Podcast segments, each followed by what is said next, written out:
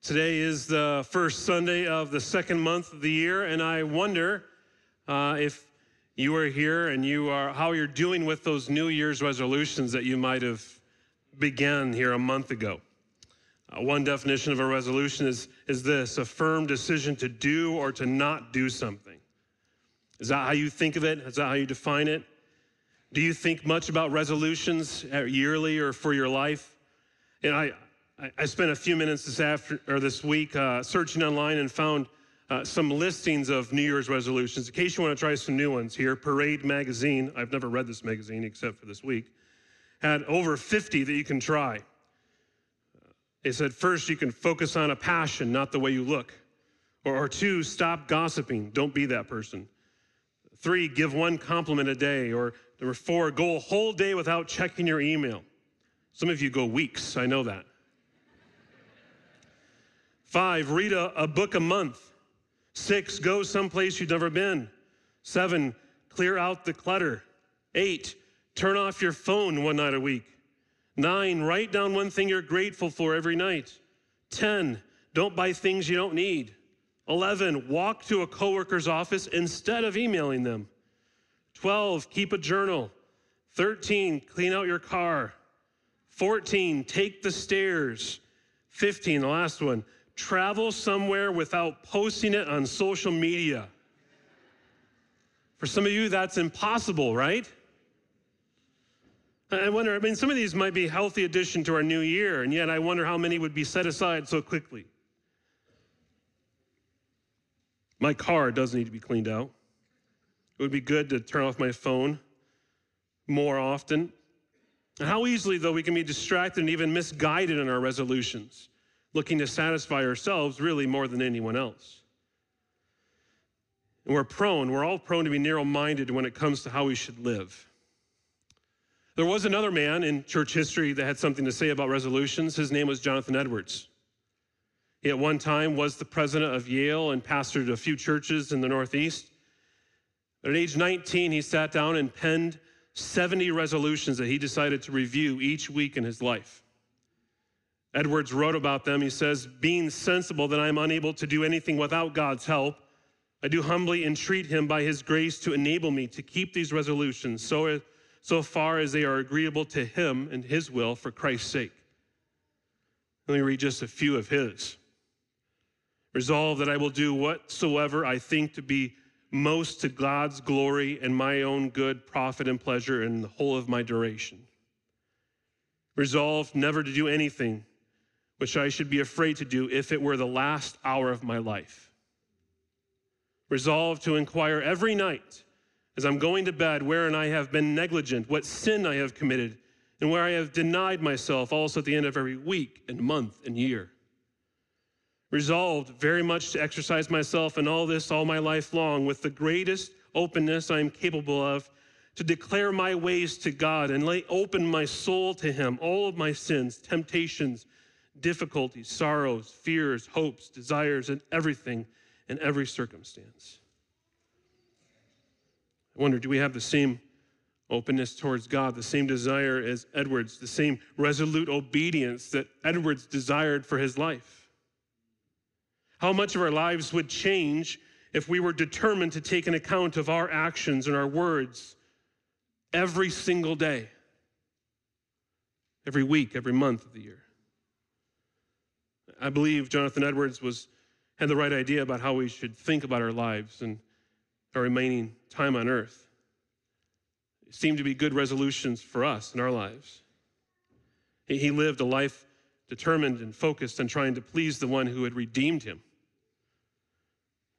Maybe it would do you well this week to Google Jonathan Edwards resolutions. They're there online, and look to apply them to your life.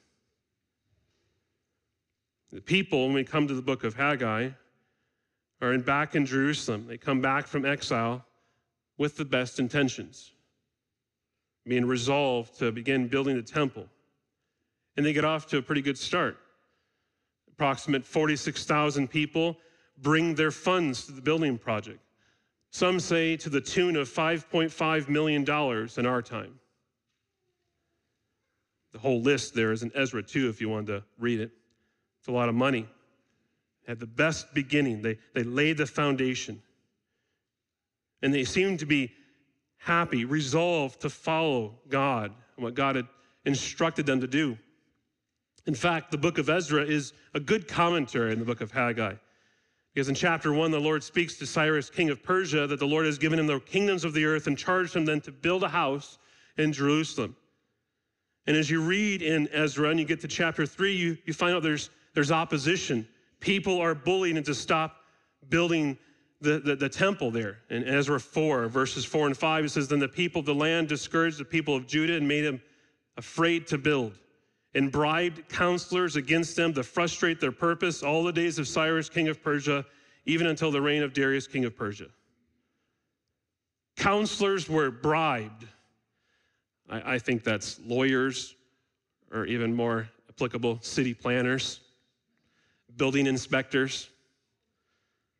That helps us understand a little bit, right? Put us in their position. Building inspectors were bribed and thus delayed the building of the temple. Have you any had that issue before or currently? You know what they experienced then. You see, the people received this pressure and then they bail on the resolution to build the temple and obey God. And internally, they had lost hope that God was going to help them. And their faith begins to wane, and it results in them setting aside the rebuild.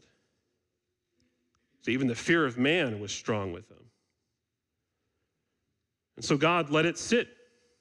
He didn't say anything to his people for sixteen years, while the footers of the foundation stood incomplete and without any evidence of future progress until August twenty-ninth, five twenty B C. According to our calendars, that's where we come to Haggai chapter one. Right here at the beginning, it's the first day that the Lord's voice would come to his people since they arrived back in Jerusalem. And they're still under the rule of a king that it's not their own, and God wasn't going to be silent anymore about this situation. He was going to hold them to their resolutions, because in those resolutions, God would be glorified. So if you haven't already, turn with me to Haggai chapter one. If you're using a Bible that's provided, it's on page seven forty-three. If you do not have a Bible of your own, please take this as a gift from our congregation. And if you're unfamiliar at reading the Bible, the, the large numbers are the chapter numbers and the small numbers are the verse numbers. And so this morning we're going to read and look at Haggai chapter one, verses one through eleven.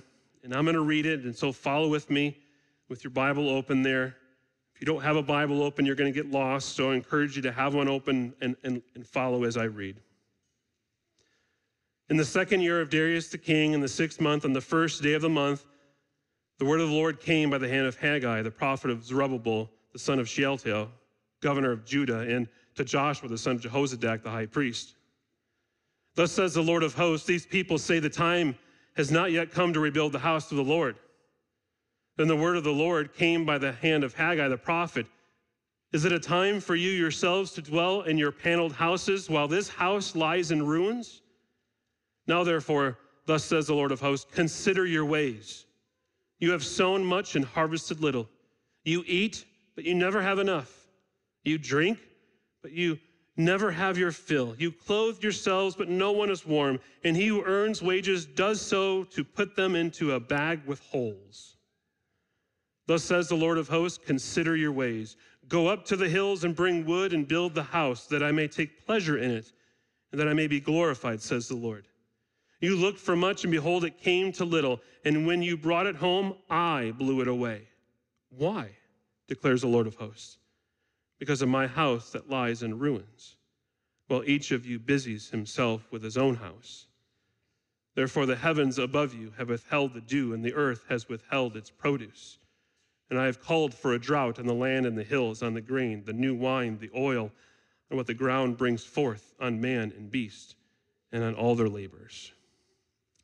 This is God's word, and I pray he'll be glorified in the preaching of it. And so I'm going to pray, and I ask that you would join me. I encourage you to pray for me as I preach, and I'll pray for you as you listen. Let's pray. Father, I thank you for your grace that has brought us to this place this morning to sit under the preaching of your word, and we pray that you would be glorified in our midst, that your people would be stretched and, and look to apply your word, May you soften our hearts, open our ears, and give us strength to our souls to worship you alone for our lives. We pray this in Jesus' name, amen. First point here in the outline is the Lord calls them into question. We're going to look at verses one through four. The Lord calls them into question. Haggai comes onto the scene here, and he seems to be known by the people. There's, there's no other mention of Haggai and his preaching except for the book of Ezra, but the title is given to him, the prophet. It makes me wonder if the people already knew him. There's no exact information in Haggai. Perhaps he might have been as old as seventy when he began these four sermons that make up the book, and it looks like his ministry only lasts four months from August to December, and he isn't mentioned again in Scripture. And he says in verse two, "Thus says the Lord of hosts, these people say the time has not yet come to rebuild the house of the Lord." The Lord of hosts is, is Yahweh, the great I am. This is the name that, that speaks of might and power. It speaks of his strength and the vastness of his dominion. It's his supreme control over all creation. He is the true king of the universe. This is the name that God, God gave to Moses in Exodus chapter three when he's calling him to service. In that chapter in Exodus three, he says, "Then Moses said to God, if I come to the people of Israel and say to them, the God of your fathers has sent me to you, and they ask me, what is his name? What shall I say to them? And God said to Moses, I am who I am. And he said, say this to the people of Israel, I am has sent me to you. The great I am, the one who will rescue his people. Lord here refers to his covenant name given to his people. And God is going to show his faithfulness to them. This is the Lord Almighty that is speaking to Haggai, and he is rightly fearing him, revering him, and he shares his message, God's message, with God's people and the leaders of God's people, and he calls them into question. He says, these people say the time has not yet come to rebuild the house of the Lord. These people, right here, this people, his chosen people, have not finished the rebuilding of the temple. Now notice he doesn't say my people, or God's people. And he says, these people. Their, di- their disobedience had created a barrier between them and God. These people say the time has not yet come to rebuild the house of the Lord. This is really a way for them to blame God for not prospering them enough so that they could build the temple. It's a deflection. The time has not yet come, they say. It's code for, I have better things to do with my life. Another Hebrew translation says, this people say it's not a suitable moment to rebuild. A suitable moment. When is it a suitable moment to obey the Lord? When is it a suitable moment to begin serving God? I mean, if we're waiting for a time when there will be all the money that we need, or when there'll be no problems or no roadblocks, then we'll keep waiting, and the time will never come. And this all comes back to our priorities for life, our, our resolutions, and how we're going to live. And we can regularly come up yearly with a list like that of Parade Magazine and what we want to change for two thousand twenty, but those seldom have any lasting fruit in our lives. And we need to have biblical resolutions, and to have biblical resolutions, we have to question then our priorities in life. Why do we live the way we do? And how do we know if we're living obediently? Verse three, then the word of the Lord came by the hand of Haggai the prophet. And see here in verse four, God's going to ask a rhetorical question to make them think. He says there in verse four, is it a time for you yourselves to dwell in your paneled houses while this house lies in ruins? These paneled houses, they're sealed houses, they're completed houses. We're not sure if it's reference to the, to the roof or, or the decoration, how, how, how beautiful they are. Either way, their, their homes, their houses were completed, and the house of the Lord was still in ruins. And they had allowed the opposition and hostility to change their priorities for living in obedience to the Lord. Matthew says, but seek first the kingdom of God and his righteousness, and all these things will be added to you. Friends, neglecting God can cause us to make dreadful life decisions. And their comfort here had suffocated their faith, and God wasn't going to be silent anymore. And when God speaks, we need to listen. Where does God rank in your priorities for your life? Where does God's house, meaning God's people, rank? I said this last week. This book is not primarily about a building program, although there are some third-order implications about church buildings, but our, our building here is not equated with the Old Testament temple. And the purpose of this series in Haggai is not about building a, a new church, but about Christ filling each Christian. This is the temple we want to see built up, the church, the body, you and me. And yes, we should take care of the building that we meet in. It's a, it's a tool for God to use. But the focus here is for us, the, the church family. We are now the temple in which Christ dwells. We are the bride of Christ. So where does church life and its involvement rank in your life?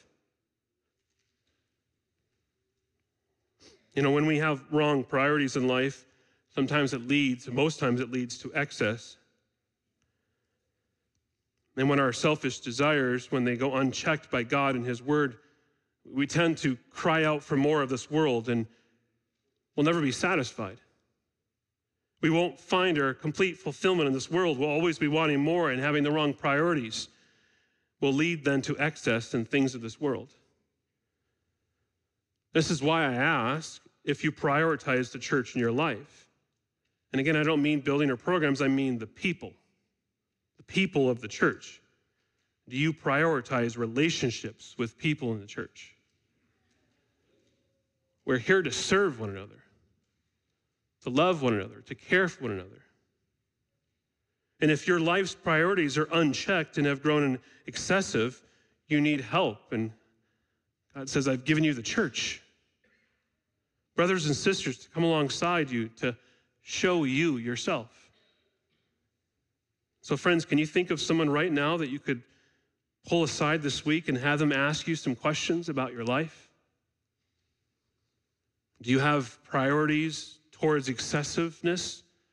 Maybe towards money? You just want more money, more of it, or, or excessive feelings of anger or lust, or excessive love for someone or something in this world? And can you think of someone right now that you can talk to about these things? What about an unbalanced priorities in regards to our worship? Friends, we all worship something. We're born as worshipers. The people responded to God in verse four by saying, it's not time yet. And if we're honest with ourselves, we have said it to God also. Be careful of saying those four words in response to God, it's not time yet. Jesus said, if anyone would come after me, let him deny himself and take up his cross and follow me. When the opportunity comes to give yourself to ministry, do you say it's not time yet? When we know we need to confess that sin, do we say it's, it's not time yet? When we know we should love that brother or sister in Christ, do we say it's, it's not time yet? When we know and recognize that we need to share the gospel with that friend or that family member that lives with us, do we say it's not time yet? They're, they're not ready to hear it. Imagine saying no to God right to his face. And we don't want to do that. And yet, if we're honest, we do it more than we realize. It's not time yet, God. I, I know better than you, God. I've got plans here. It's not time. This is why we need the church, to find that friend and ask them, do I have that tendency to say no to God where his word is saying yes? Friend, are you passive towards God's word? Meaning you read it, and yet you don't fully obey it. You sort of obey it. Partial obedience is partial disobedience. See, God's people in Haggai turn away and stop building because they received a real opposition. But honestly, they stop because of a fear of man, and it paralyzes them towards disobedience. And the life and activity of faithful Christians in this world will disrupt false worship. People will oppose us. People will not like it. They will feel challenged and convicted by your simple obedience to God's word. But that can't stop us from obeying God and following him. So friends, I want to encourage you to keep open to God and keep open to his word. You, you might be tempted to wait in following God, but friend, that's not the voice of God. Keep your heart sensitive towards God and involve other brothers and sisters in the Lord in your life. You and I need the church. So let's not neglect the family outside of this meeting. So first, the Lord calls them into question. Second, the Lord cautions their inactivity. He's not done. Look at verse five. Now therefore, thus says the Lord of hosts, consider your ways. You've sown much and harvested little. You eat, but you never have enough. You drink, but you never have your fill. You clothe yourselves, but no one is warm. And he who earns wages does so to put them into a bag with holes. They have abandoned God. They had stopped building the temple to focus on their personal lives, their homes, and they were convinced that this would lead to satisfaction and happiness in their lives. And perhaps they got a good deal on the house, right? You know, they thought, hey, this is a good deal. If I put a few shekels in here, the, the worth is going to go up, and I can give more later. I'll get a good return on this investment, so I'm going to focus on my home. They're just going to be good stewards here. They were tired of the resistance, and so they, they quit building a temple. And this is a common reaction when difficult times come into our lives or into the life of the church. It's easier to pull out. It's easier to disconnect and to move on to things that we can manage. Sometimes when difficult things come, we look to, to find easy things that we can handle in different ways. I remember very clearly when we were in Sweden, and I'm, I'm struggling to just understand this language, that, and I couldn't get a handle of it. You know what I did every night? I washed dishes, because I could handle that. I felt like I could complete something by washing dishes, because I couldn't grasp this language. It was so difficult, and so I pulled out. And we do this in our lives. Some of you do this in the church. You've done it in the past. You, you take the gifts and the abilities that God gave you for the benefit of others and for the church, and you hoard it for yourself. Haggai points out, it doesn't work that way. You won't be satisfied, and God won't be honored. He says, you've sown much and harvested little. You eat, but you never have enough. You drink, but you never ever fill. You clothe yourselves, but no one is warm. And he who earns wages does so to put them into a bag with holes. They had enough to eat, but not enough to feast. They had enough to drink, but they were never satisfied. They had enough clothes, but never really truly warm. They, they worked hard and earned wages, but they, they put that into bags that had holes. And what they got out of life was not what they were putting into it. They were, ex- they were not experiencing the fullness of God's blessing, but they lived lives that were inadequate and unfulfilled. And why was, why was life going this direction for them? Because they simply were ignoring God, and it led to blindness. They were not considering their ways. And they needed to stop. They needed to seriously consider their lives, to give careful thought, to think deeply. And he, he seems to be calling them to think backwards about their actions. Literally, it means to set your heart on your ways. Think deeply about your walk, your life, your decisions, your journey thus far. To think about that. So I ask, are, are you wasting your life on vain pursuits? So the first steps of repentance is a realistic assessment of our lives, asking where we have gone wrong and why. And God wants his people in verse five to engage in some self-examination, and he gives them some material to consider then in verse six. Now, this isn't an early version of a prosperity gospel where if they scratch God's back, he's going to scratch theirs. No, instead, it is the basic principle that God has designed the world so that it functions best when we're aligned with his commands and purposes. Human flourishing generally occurs when we honor God and follow his commands. And, and I do understand that some trials come to us not as a result of any sin, and we see that in the scriptures, in the life of Job, and with Paul and his thorn in the flesh, and especially we see it with Jesus and his life and death. But we need to be careful to consider how God works in our lives with the providence that God brings into our lives to expose sin sometimes. God was afflicting them with a great concern for their well-being because they were not in a right relationship with him. And they might have reacted against the charges why the temple had not been built because they believed the economy was in dire straits. But here God says to them that he's responsible for the economy. God is in control overall. And we'll see that even more clearly in the third point. The people needed to be awakened. They had been lulled into thinking that their lives were all about themselves. And Haggai comes to preach to them, to turn their hearts toward God, to think deeply about how they are prioritizing their lives, how they live, how they choose to spend their time, how they choose to spend their money and their energy. And he's asking what the resolutions were for their lives. Consider your lives. So friends, fathers and husbands, are you pursuing a life of vanity, spending all your time and energy on yourself and your career while you're neglecting your bride and your kids? Haggai says, consider your ways. Or moms and wives here, are you caught up with things that will not last, trying to find satisfaction in something other than God and the life that he gave you with your husband and your kids?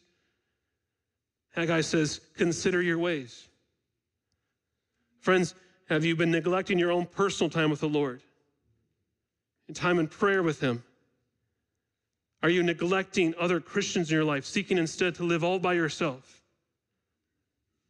Haggai says, consider your ways. And perhaps today God is waking you up to realize that there are some things that need to change in your life, some priorities that need to change. Let me speak to you high school and college students that are here, and even junior high that are here. Are you searching for popularity or in clothes or satisfaction there and having a good time or possibly relationships? Can you pause for a moment and take advice from us older folks who love you and who want something better for you? We know. We know the pain of wasted priorities in our lives. And we know the pain of wasted years, of pursuing things that never truly satisfy. There's no pain like it. So can I encourage you strongly to seek God while you are young? Be resolved to follow God before anything else in this world. See, these people in verse six are reaping lives of futility. They're running faster and faster like hamsters on a treadmill, getting nowhere. All because they neglected God. Unbelievers that are here. Those that have no relationship with God. Does verse six look a lot like your life? You work and work and have nothing to show for it. Perhaps, though, you, you say to me, no, not at all. In fact, it's the exact opposite. You're here and you have everything you want. There's plenty. You have lots of money. You have all the clothes that you want, a car and home and experiences. Friends, don't let your prosperity fool you that you're okay. Prosperity is not a golden ticket to heaven. Consider your ways. Think deeply about your life. See, we'll see in a moment that God will judge his own people for their wasted priorities. So how much more terrible will his judgment be for those that have rejected him in all things? Have you considered that your lack of satisfaction in your life isn't random, but God's active opposition of you? You may not be guilty of neglecting to build a temple in ancient Jerusalem, but you have neglected God in your life. And this neglect is horrific. It's bad enough for it to go on for one day, but it's going on day after day. Are you failing to consider Christ and your sin and your rejection of Jesus' payment for your sins on the cross? Friends, if you're not a Christian here and you're not following him, the Bible says that he is actively opposed to you. You know, there's a sporting event that's happening today, right? Two teams will square off for a silver trophy.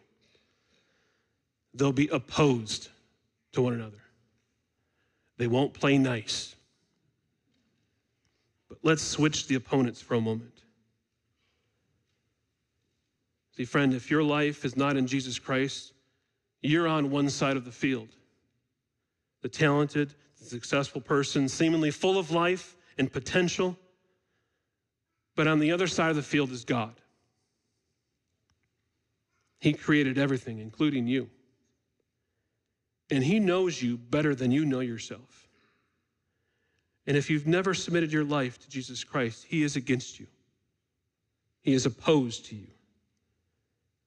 And you have no chance against God. And he is the only one in the entire universe that you wouldn't want to be opposed to. There's never a good reason to be opposed to God. God always has our best in mind. Always. And the Bible teaches us again and again that anyone who is still in their sin is opposed to God. It isn't that he's a little upset with you. Instead, the Bible says that you are his enemy. James four four says, "Do you not know that friendship with the world is enmity with God? Therefore, whoever wishes to be a friend of the world makes himself an enemy of God." Friend, the world is passing away. And even before it passes away, it still won't be faithful to you. But God is always faithful. He will, has always been faithful, and he will always continue to be faithful to you. He will never pass away. His promises will never fail us. His word will endure, and he will always make good on what he has told us. So I pray for you, friends. I've been praying for you that have rejected Christ in this offer of salvation. And I pray that your soul will begin to sense how terrible it is to be separated from God. And in God's kindness, I pray that God will let you sense the long-term, unsatisfying nature of sin. And that you would trust in Christ today, not in this world, not in yourself. And friend, if you have more questions on what it means to live as a Christian, I encourage you strongly to find myself, one of the other pastors here. We'd love to sit down and talk with you. You know, God could have left you at home today. He could have caused it that you didn't wake up. You didn't hear your alarm. He could have left you to yourself, but in his kindness, he brought you here. And I pray through the power of his word and the work of the Holy Spirit, you will see the unfulfillment of a life that is not found in living in Jesus Christ. So we've seen the Lord questioning them and cautioning them, and last, we see the Lord commanding their worship, verses seven through eleven. Look at verse seven. "Thus says the Lord of hosts, consider your ways. Go up to the hills and bring wood and build the house, that I may take pleasure in it, that I may be glorified, says the Lord. You looked for much, and behold, it came to little. And when you brought it home, I blew it away. Why, declares the Lord of hosts? Because of my house that it lies in ruins, while each of you busies himself with his own house." I believe here Haggai wants them to look forward to the next steps of life lived for God. That's why he asks him again in verse seven to consider your ways. Consider now how you should live. In light of what he just shared in verse six, he encourages them to look forward and how they should live from this point on. And he clarifies their lives up to this point, again in verse nine, by exposing the gap between expectations and reality. And they expected a lot from their crops, and it came to little. They expected to be filled and satisfied with their own comforts, and, and it came to disappoint them. Why? Because God blew it away, he says. God, God did that because they regarded him as a spiritual option for their lives. And this echoes back, and it's writing to his people, this echoes back to the blessings and cursings that God gave to his people in Deuteronomy twenty-eight in the covenant. And through obedience to his word, there would be blessing, but when they disobeyed, there would be curses. And he's showing his people here the results of their abandonment of their covenant with God. And he says clearly in verse nine, because of my house that lies in ruins, while each of you busies himself with his own house. See, for them, if anything was needed for their own house, they ran out to get it right away. And they had misplaced priorities, which caused their worship to be misplaced. He's expounding on verse six here and describing in great detail the faults of those who, who get distracted from worshiping God. And they had a prevailing apathy for spiritual matters. They had abandoned the covenant again and were quickly zealous for their selfish pursuits. But God would not be replaced by another idol for worship. He would discipline his people and draw them back into right fellowship with himself. Proverbs three, eleven and twelve says, my son, do not despise the Lord's discipline or be weary of his reproof, for the Lord reproves him whom he loves as a father, the son in whom he delights. And as Christians, we shouldn't push against the discipline of God. It is grace that he brings difficulty in our lives. God will frustrate all of the hopes that we have in this world so that our hopes will be in him alone. He says in verse ten, therefore the heavens above you has, have withheld the dew, and the earth has withheld its produce, and I have called for a drought on the land and the hills, on the grain, the new wine, the oil, on what the ground brings forth, on man and beast and all their labors. God uses a play on words here in verse eleven and, and back up in verse nine, because the Hebrew, he uses the word Horeb there for ruins in verse nine, but in verse eleven, he uses the word Horeb for the word drought. And what he's saying is the ruins of the temple are brought about, are brought the drought in the land. In some ways, he's, he's pointing to the land and then points to the, the ruins of the temple. In some ways, you could just mime this sermon, right? You see the land. It's that way because of the temple. Heavens and earth obey the Creator's word here, but his people will not. And so God will pursue his people. He will not let them go. Matthew Henry wrote of this, said, God will make us sensible of our necessary and consistent dependence upon him throughout all the links in the chain of second causes from first to last, so that we can at no time say we have no further occasion for God and his providence. Well, when we come to the end here, we might conclude that the point is for the people to get out of trouble. They, they should just obey and then get out of this trouble and have relief. We might believe to get that relief that we should just do what God says, but, but that isn't why God commands obedience from his children. It isn't so that we could have nice things and an unpleasant life. No, it's so we could have God. And in verse eight, it says, that I may take pleasure in it, in the temple, and I may be glorified, says the Lord. The heart of this chapter, and really the heart of the message of this book, is right there in verse eight. That I may take pleasure in it, and that I may be glorified, says the Lord. And God's purpose in all things and always for his own glory and for his own pleasure. God's glory is greater than our nation's glory. God's glory is greater than our church's glory. God's glory is greater than our own personal glory. And don't mistake this to seem like its own religious thing that God can be gloried in and, and, and take pleasure in. No, it's in our lives. So God takes pleasure in your friendships and in your marriage when it's lived for his glory and not our own. And God takes pleasure in your parenting of your kids when it's done for his honor and glory and not our own. God takes pleasure in our church, in our ministry here, when the focus is not ourselves, but on him. See, God wanted to make himself known to his people, and not only them, but also to the nation. They would have the tendency, I'm sure, when the temple was destroyed to think, look, our God won, your God lost. And rebuilding the temple showed them yet again that their God was still reigning.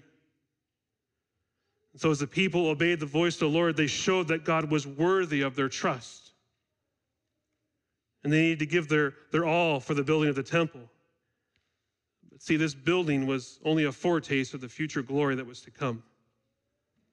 The temple would be built and it would last for years. In fact, it was standing in Jerusalem when Jesus came. And God would set apart the temple in Jerusalem, but it would only be a faint indication of the glory of God, because God would come physically to be with his people in Jesus Christ. And we read in the first chapter of John, and the Word became flesh and dwelt among us, and we have seen his glory, the glory as the only Son from the Father, full of grace and truth. The, the temple to be built in Haggai's day was only a picture of God's presence, because eventually he would come and dwell with his people. Matthew one twenty-six says, Jesus is telling him, he says, I tell you, something greater than the temple is here. He's saying, me. It's me, I'm here. And the function of the temple is, is in Jesus, the temple disappears forever. We read that in, in Revelation twenty-one, I saw no temple in the city, for its temple is the Lord God, the Almighty, and the Lamb. Jesus knew that he would replace it. Jesus knew exactly why he had come. And he would say in John two nineteen, destroy this temple, and in three days I will raise it up. Not the building, but Jesus and his death. That's why he came. He came to die for the sins of all who would repent and trust in him alone.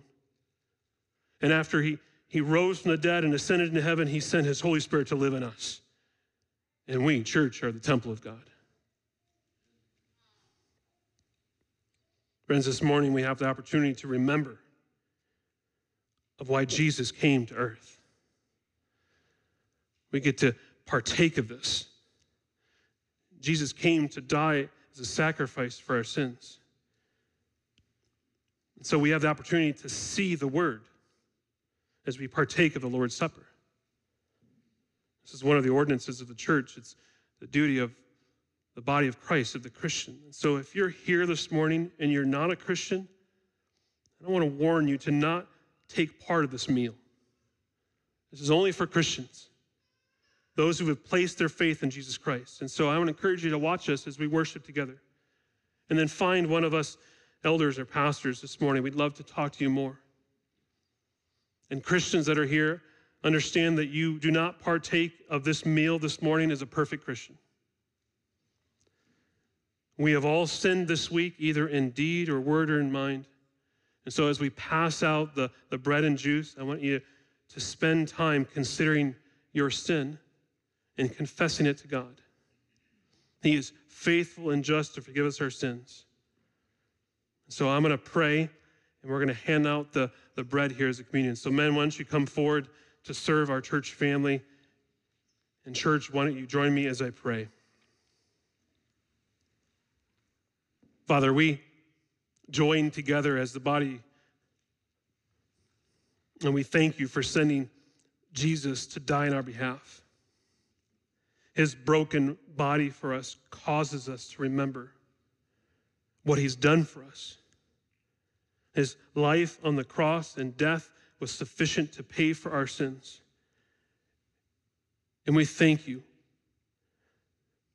Thank you, Father, for sending Jesus on our behalf. And may he be honored in this time as we partake together. And we pray this in Jesus' name. Amen.